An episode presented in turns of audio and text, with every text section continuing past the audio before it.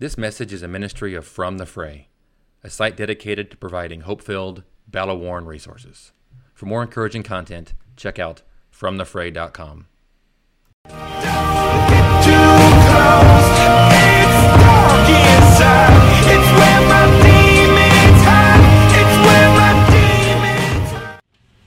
One of the things we're doing in this series is uh, battling our demons, trying to overcome some of the demons that are holding us back from being a better version of ourselves. Well, the demon I want to address in this message is identity crisis, or a lack of meaning and purpose. If I were to ask you the question, who are you? Or who do you think you are? Chances are most of us would start talking about what we do. Right? I'm a chaplain or a chef or an FM or a mom or a dad or a candlestick maker, whatever. We do that instinctively as if what we do is the answer to who we are. But those are two different questions, and it's very important we understand the difference. Because something as powerful as identity, who you are, uh, is a big force in your life. Right now, whether you, you realize it or not, your identity is what is causing you to act the way you are and see people the way you see people and talk to them and talk to yourself in a specific way. All of that comes from your identity. So the question, who are you? Or how do you know who you are? is very important. Now, for me as a person of faith, I believe God made us. And if God made us, that means God gets to say who we are. If my kids make a craft and I don't know what it is, then they get to say what it is because, well, they made it. They designed it and they get to call it whatever they want to call it. It's the same way, if God made us, then God gets to call us whatever He wants to call us.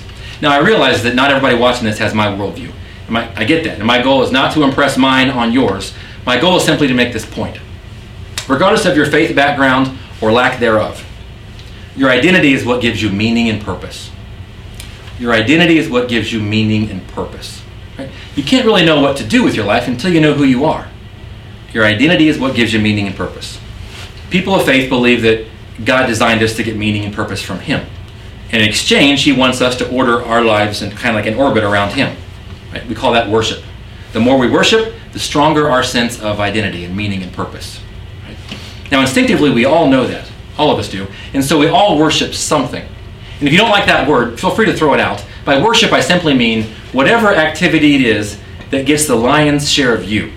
Whatever you devote the majority of your emotions and your resources and time at, like that's what you're worshiping.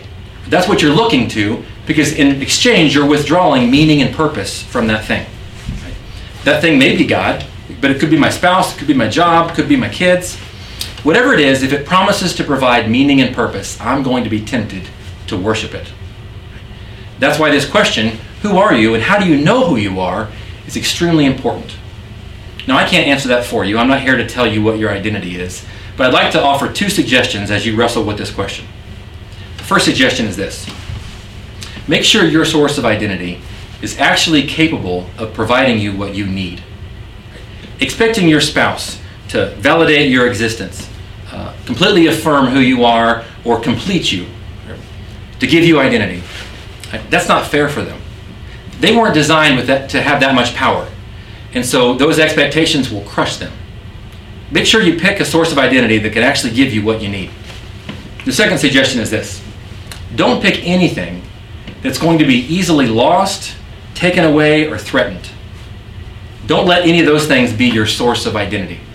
Because if you do, you're going to spend your entire life in fear of losing that thing. And if you ever wake up without it, then you'll be hopeless and inconsolable. Right? If your identity is uh, in being the pretty one, it comes from your appearance, then you're going to spend your entire life afraid of getting ugly or secretly in fear that you already are. And people are just being nice, but they really don't think you're pretty. If your identity is in being the smart one, right, then you're going to spend your entire life afraid that you're going to be found out that people are going to know that you actually are not that smart. So, whatever your identity is, don't let it be something that can be taken away from you or lost. Because if you have a, I'll close with this if you have a sense of identity that cannot be threatened by anything on this earth, regardless of whatever happens, you're still going to know that you are this. If you have that, then you can handle anything life throws your way. Absolutely anything. So I encourage you to spend a little bit of time today thinking about this question who am I? Where does my identity come from? Is it a safe, secure, and durable source of identity? If so, that can provide you untold amounts of uh, resilience and strength. Thanks. I can't escape this now unless you show me how.